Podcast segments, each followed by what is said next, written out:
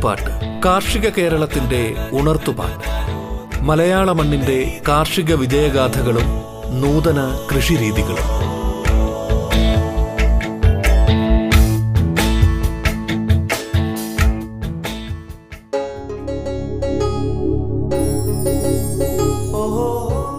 നമസ്കാരം പ്രിയ ശ്രോതാക്കളെ. കൊയ്ത്തുപാട്ടിലേക്ക് സ്വാഗതം. കൊയ്ത്തുപാട്ടിന്റെ ഇന്നത്തെ അധ്യായത്തിൽ വാഴകൃഷിയുമായി ബന്ധപ്പെട്ട് ശ്രദ്ധിക്കേണ്ട പരിചരണ മുറകൾ എന്ന വിഷയത്തിൽ കൃഷി ഓഫീസർ മനോജസ് സംസാരിക്കുന്നു. സ്വാഗതം കൊയ്ത്തുപാട്ടിലേക്ക്.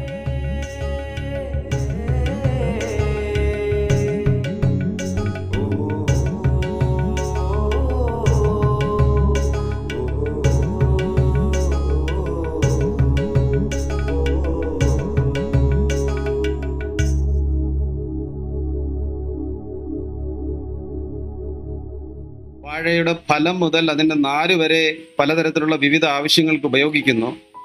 അപ്പൊ ഈ കൊക്കാൻ പോലെ തന്നെ അടുത്തൊരു വളരെ പ്രധാനപ്പെട്ട ഒരു ഇത് ഇതുണ്ട്. നമ്മളെ പ്രശ്നമുണ്ട് രോഗമുണ്ട്.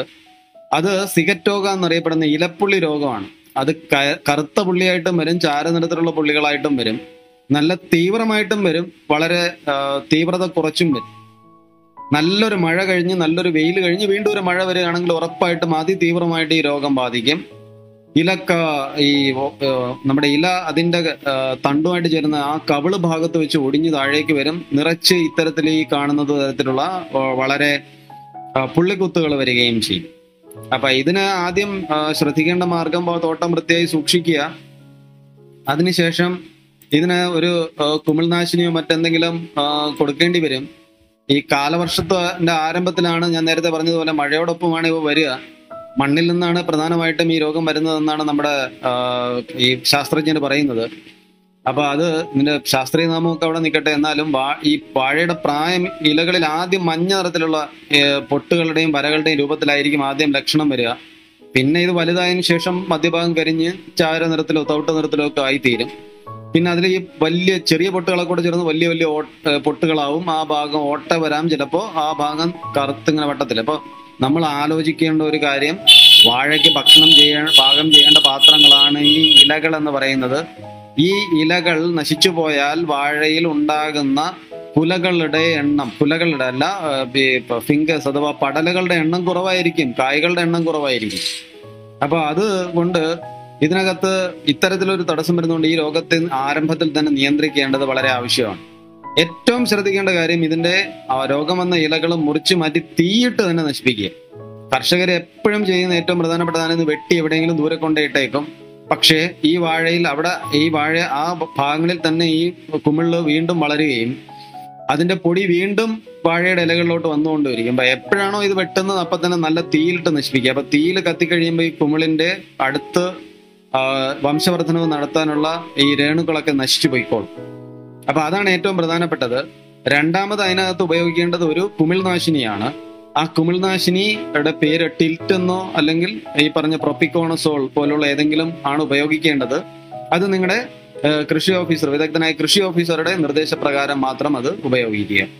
അപ്പൊ ഇതിൽ എനിക്ക് ഇതിനകത്ത് ഇതിന്റെ വിള വിളപരിപാലനമായിട്ട് പറയേണ്ടത് ശ്രദ്ധിക്കുക ലക്ഷണം കണ്ടു കഴിഞ്ഞാൽ ഇലകളുടെ ഇതിനെ കൊണ്ടുപോയി തീയിട്ട് നശിപ്പിച്ച് കളയുക.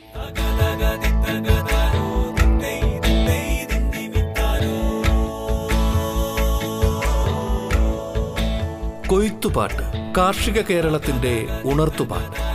മലയാള മണ്ണിന്റെ കാർഷിക വിജയഗാഥകളും നൂതന കൃഷിരീതികളും.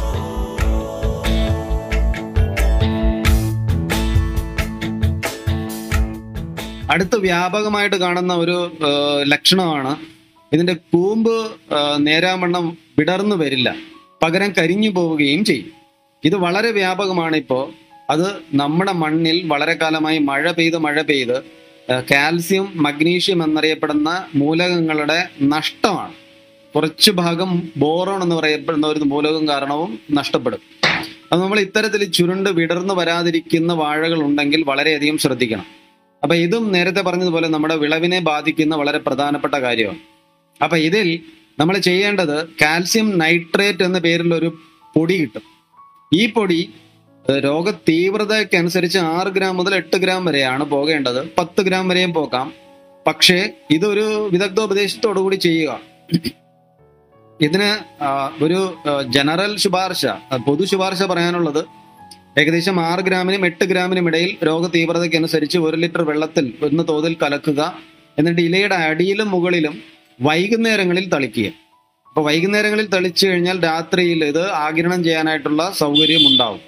അപ്പൊ അതുകൊണ്ടാണ് ഇതിനെ ഈ ഇലകളിൽ വൈകിട്ട് വൈകുന്നേരം തളിക്കാനായിട്ട് ആവശ്യപ്പെടുന്നത്. അതുപോലെ തന്നെ അഞ്ച് ദിവസം ഇപ്പൊ കാൽസ്യം നമ്മൾ കൊടുക്കുകയാണ് ഇതിനകത്ത് ചെയ്യുന്നത്. കാൽസ്യം എന്ന് പറഞ്ഞ മൂലകം കൊടുക്കുകയാണ് ചെയ്യുന്നത് ഇലകളെ ശക്തിപ്പെടുത്താനായിട്ട്. അപ്പൊ കാൽസ്യം കൂടുതൽ കൊടുക്കുന്നതോടൊപ്പം വാഴയ്ക്ക് ഒരു പ്രശ്നമുണ്ട്. വാഴ മഗ്നീഷ്യം എന്ന് പറഞ്ഞ മൂലകം വലിക്കാതിരിക്കും. ഇല ശക്തിപ്പെടും പക്ഷെ പച്ചനിറം കിട്ടിയെന്ന് വരില്ല.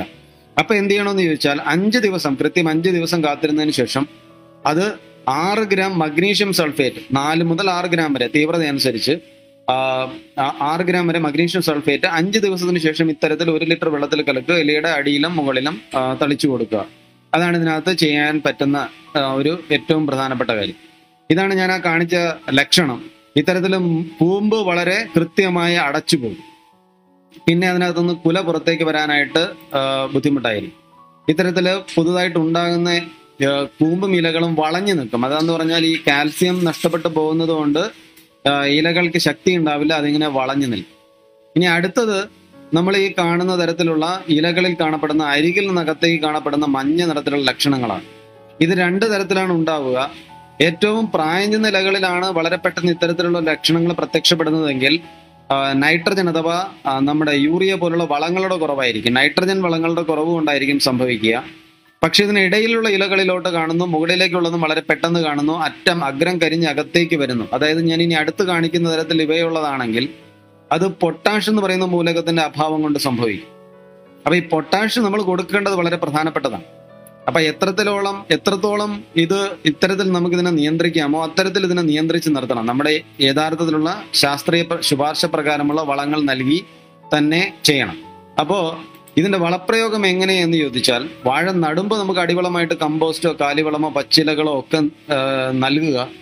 അപ്പൊ അത് ഒരു വാഴയ്ക്ക് ഏകദേശം പതിനഞ്ച് മുതൽ ഇരുപത് കിലോഗ്രാം വരെ വേണം. എന്നാലും നമ്മുടെ സാമ്പത്തിക വശമനുസരിച്ച് ഉണക്ക ചാണകമാണെങ്കിൽ അഞ്ച് കിലോയിൽ കുറയാതെ നൽകുക. പച്ചയാണെങ്കിൽ എട്ട് കിലോയിൽ കുറയാതെ നൽകുക. അമ്ലരസമുള്ള മണ്ണാണെങ്കിൽ നടുന്നതിന് മുമ്പ് കുമ്മായം നിർബന്ധമായും ചേർക്കുക.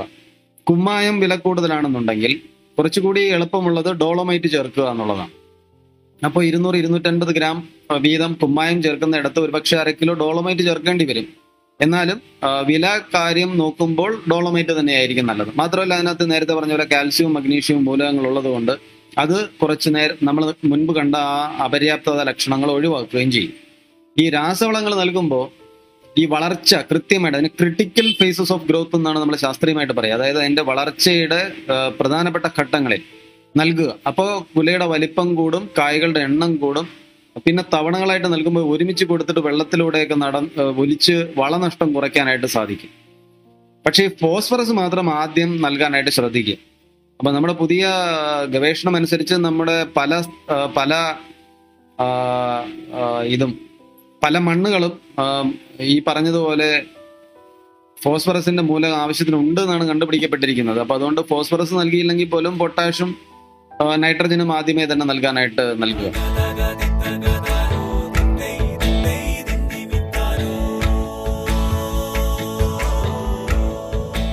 കൊയ്ത്തുപാട്ട്. കാർഷിക കേരളത്തിന്റെ ഉണർത്തുപാട്ട്. മലയാള മണ്ണിന്റെ കാർഷിക വിജയഗാഥകളും നൂതന കൃഷിരീതികളും. കൊയ്ത്തുപാട്ട് ഇടവേളയ്ക്ക് ശേഷം തുടരും.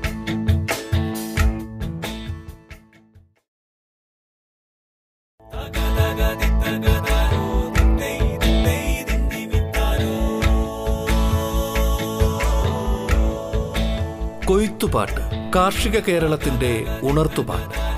മലയാള മണ്ണിന്റെ കാർഷിക വിജയഗാഥകളും നൂതന കൃഷിരീതികളും. കൃഷി ഓഫീസർ മനോജ് എസ് ആണ് സംസാരിക്കുന്നത്. തുടർന്ന് കേൾക്കാം കൊയ്ത്തുപാട്ട്.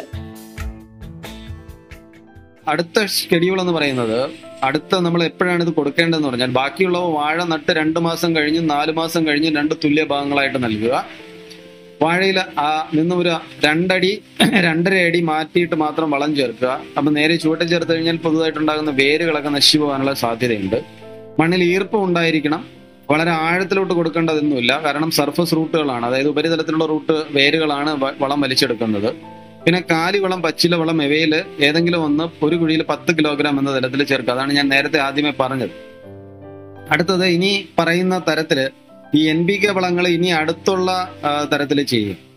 അതായത് നട്ട് ഒരു മാസത്തിന് ശേഷമാണെങ്കിൽ തൊണ്ണൂറ് ഗ്രാം മുന്നൂറ് ഗ്രാം നൂറ് ഗ്രാം എന്ന തോതിൽ യൂറിയ മസൂറി ഫോസ് പൊട്ടാഷ് എന്നിവ കൊടുക്കുക. അപ്പൊ ഇത് ഒരു മാസത്തിന് ശേഷമുള്ള കാര്യമാണ്. അപ്പൊ ഒരു മാസത്തിന് ശേഷമാകുമ്പോൾ ഏകദേശം വാഴയിൽ നാല് മുതൽ അഞ്ച് ഇലകൾ വരെ വന്നിട്ടുണ്ടാവും. അടുത്ത രണ്ടു മാസത്തിന് ശേഷം ഈ തോത് അറുപത്തഞ്ച് ഇരുന്നൂറ്റി എഴുപത്തഞ്ച് നൂറ് എന്ന തോതിൽ മാറ്റുക. അടുത്തത് മൂന്ന് നാല് അഞ്ച് മാസങ്ങളിൽ അറുപത്തഞ്ച് ഗ്രാം യൂറിയ നൂറ് ഗ്രാം പൊട്ടാഷ്യം എന്ന തോതിൽ യൂറി മാത്രം കൊടുക്കുക. കുല വന്നതിന് ശേഷം ആകെ ഒരു വാഴയ്ക്ക് അറുപത്തഞ്ച് ഗ്രാം യൂറിയ കൊടുക്കുക. ഇത്രയാണ് ഇതിനകത്തുള്ള ഏറ്റവും ലാഭകരമായ നമ്മുടെ വളത്തിന്റെ ഷെഡ്യൂൾ എന്ന് പറയുന്ന സംഭവം. അപ്പൊ ഇത്രയും ചെയ്ത് കഴിഞ്ഞാൽ അത് ശരിയാവും. ഇനി അടുത്ത് വാഴ നന്നായിട്ട് വളരും. വളർന്നു കഴിഞ്ഞാൽ ഉടൻ തന്നെ കാറ്റ് ഇതിന് ശത്രുവായിട്ട് വരും. പലപ്പോഴും നമ്മൾ ഊന്ന് കൊടുക്കാനായിട്ട് പോകുന്നെന്ന് പറഞ്ഞാൽ കവളി മടലോ വല്ലതും ഒക്കെ എടുത്ത് വെച്ച് ഊന്ന് കൊടുക്കും. കവളി മടലോ ഒടിയും വാഴയും താഴെ വരും. ഉടൻ തന്നെ കൃഷി മൂലം ഇൻഷുറൻസിന് പോകും. ഇൻഷുറൻസിന് പോകുമ്പോൾ കൃഷി ഉദ്യോഗസ്ഥർ പറയും ഊന്ന് കൊടുത്ത വാഴയ്ക്ക് മാത്രമേ ഇൻഷുറൻസ് വരാൻ പറ്റുള്ളൂ. അപ്പോൾ ഉടനെ തന്നെ നമ്മുടെ കൃഷി കൃഷിഭവനിൽ മറ്റേ ബാക്കിയുള്ളവരുമായിട്ട് വലിയ വഴക്കുണ്ടാവും. അപ്പോൾ വീണ്ടും ഓർക്കുക വളരെ എളുപ്പത്തിൽ വാഴ മറിയാതിരിക്കാനായി കെട്ടാനുള്ള ഒരു സംവിധാനമാണ് ഞാൻ ഈ കാണിച്ചിരിക്കുന്നത്. നാല് വാഴകൾ തമ്മിൽ ചേർത്തിട്ട് അവരുടെ കഴുത്ത് ഭാഗം വെച്ച് കെട്ടി നിർത്തുക. ഈ കെട്ടുന്നത് പാക്കിംഗ് ടൈപ്പാണ്. സാധാരണ വളരെ വില കുറഞ്ഞതിൽ വാങ്ങിക്കാൻ കിട്ടും. ഒരു കിലോ നൂറ്റി എൺപത് മുതൽ ഇരുന്നൂറ്റി മുപ്പത് രൂപ വരെ വില വരെ ഉള്ളൂ ഹോൾസെയിൽ പ്രൈസ് ആണെങ്കിൽ നൂറ്റി എൺപത് രൂപ നൂറ്റി തൊണ്ണൂറ് രൂപ മാക്സിമം വരുവുള്ളൂ. അത് അത്രയും കിട്ടിക്കഴിഞ്ഞാൽ ഏകദേശം ഒരു റോൾ വാങ്ങിക്കഴിഞ്ഞാൽ ഏകദേശം ഇരുപത് മുപ്പത് വാഴയ്ക്ക് അകത്ത് അതുകൊണ്ട് തന്നെ കിട്ടിത്തീർക്കാം. മാത്രമല്ല അത് പുനരുപയോഗിക്കുകയും ചെയ്യാം വീണ്ടും ഉപയോഗിക്കുകയും ചെയ്യാം. അല്ല എന്നുണ്ടെങ്കിൽ വാഴയ്ക്ക് വലിയ വാഴകളാണെങ്കിൽ ഈ കാണിച്ചിരിക്കുന്നത് പോലെ ഊന്ന് കൊടുക്കാനായിട്ട് ശ്രദ്ധിക്കുക. ഊന്ന് കൊടുക്കുമ്പോൾ നമ്മൾ കാണുന്നത് പോലെ ഒരു ഊന്നല്ല കൊടുക്കേണ്ടത് മൂന്ന് ഊന്നുകളാണ് കൊടുക്കേണ്ടത്. മൂന്ന് കമ്പുകൾ വെച്ച് വേണം കൊടുക്കാൻ. അപ്പൊ ചെലവ് കൂടുമെന്ന് നമ്മൾ പലരും പറയും. അങ്ങനെയെങ്കിൽ ഈ സ്ഥലത്ത് ആലോചിക്കേണ്ടത് ഈ മൂന്ന് ഊന്നുകൾക്ക് പകരം നാല് കെട്ടുകളാണ്. ഈ നാല് കെട്ടുകൾ എവിടെ കൊടുക്കണമെന്ന് ചോദിച്ചാൽ ഒരു വാഴയിൽ നിന്ന് കെട്ടുന്ന കെട്ട് അടുത്ത നാല് വാഴയുടെ ചുവട്ടിലേക്ക് പിടിച്ച് കെട്ടുക. അപ്പോൾ നാല് സൈഡിൽ നിന്ന് വാഴ അനങ്ങൂല. എല്ലാ വാഴകളും അങ്ങോട്ടും ഇങ്ങോട്ടും കിട്ടിയിരിക്കും. ഒരു കാര്യം മാത്രമേ ശ്രദ്ധിക്കേണ്ടതുള്ളൂ. വാഴ മുറിച്ചെടുക്കുമ്പോൾ ഏത് വാഴയിലാണോ ആ കെട്ട് വന്നിരിക്കുന്നത് ആ കന്നഴിച്ച് അതിന്റെ വാഴ കന്നിലേക്ക് കെട്ടിക്കൊടുക്കും അപ്പോൾ കുല വരുന്നതിന് മുമ്പ് ഒരു നാലഞ്ച് മാസം പ്രായമാകുമ്പോഴേ തന്നെ ഇത് കെട്ടി തുടങ്ങാനായിട്ട് പ്രത്യേകം ശ്രദ്ധിക്കണം.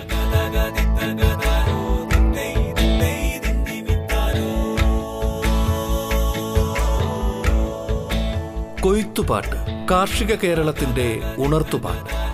മലയാള മണ്ണിന്റെ കാർഷിക വിജയഗാഥകളും നൂതന കൃഷിരീതികളും.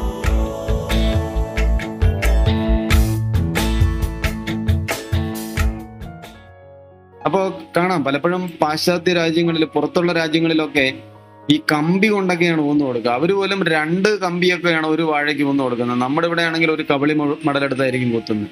അപ്പോൾ പുറത്ത് തിരുനെൽവേലി പോലുള്ള വളരെ ശക്തിയുള്ള കാറ്റടിക്കുന്ന ട്രിച്ചി തൃശ്ശിനാപ്പള്ളി പോലുള്ള സ്ഥലങ്ങളാണെങ്കിൽ അവിടെ കർഷകർ ചെയ്യുന്ന വാഴ നടുന്നതിന് മുമ്പ് ആദ്യം കാറ്റാടി കഴ കുഴിച്ചിടുക എന്നുള്ളതാണ്.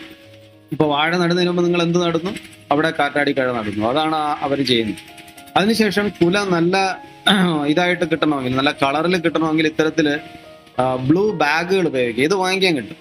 അപ്പൊ ഈ ബ്ലൂ ബാഗ് ഉപയോഗിച്ച് ചെയ്യുന്ന കുലകൾക്ക് നിറം വളരെ നല്ലതായിരിക്കും. അപ്പൊ അതിനു വേണ്ടിയിട്ടാണ് ഇതിനെ ഈ ബ്ലൂ ബാഗിങ് കാണിക്കുന്നത്. ഇത് പല പ്രദർശനങ്ങളിലും പല പ്രദർശന തോട്ടങ്ങളിലും കൃഷിഭവനുകളിൽ നിന്നും മുൻനിര പ്രദർശന തോട്ടങ്ങളായിട്ട് ചെയ്തിട്ടുണ്ട്.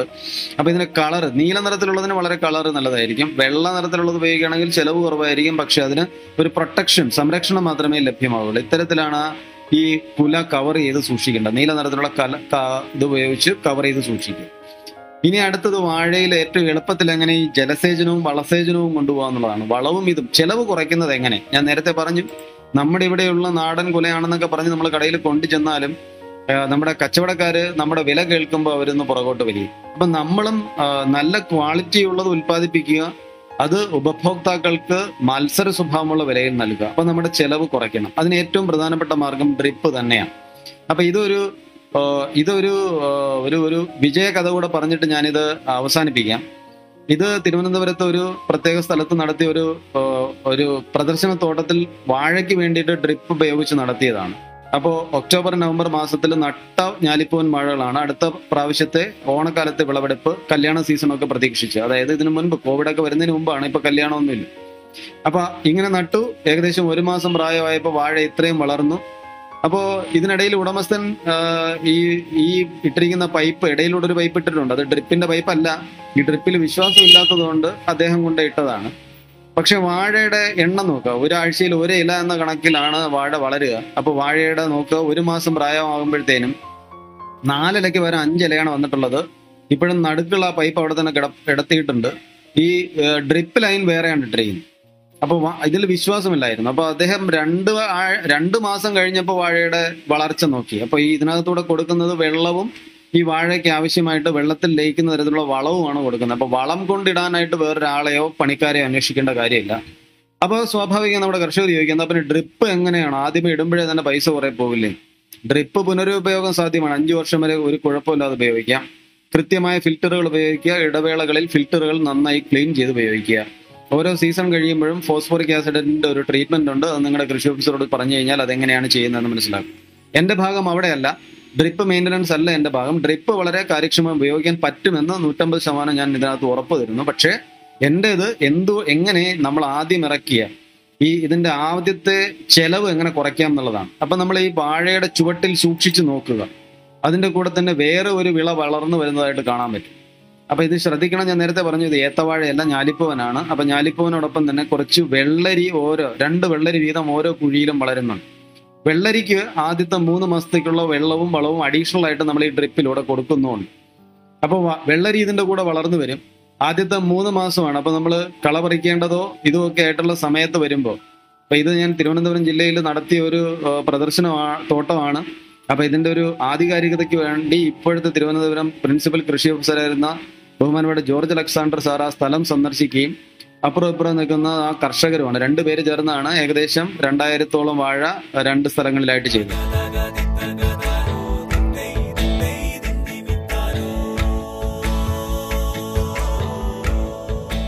കൊയ്ത്തുപാട്ട് കാർഷിക കേരളത്തിന്റെ ഉണർത്തുപാട്ട്. മലയാള മണ്ണിന്റെ കാർഷിക വിജയഗാഥകളും നൂതന കൃഷിരീതികളും. കൊയ്ത്തുപാട്ടിന്റെ ഇന്നത്തെ അധ്യായം പൂർണമാകുന്നു.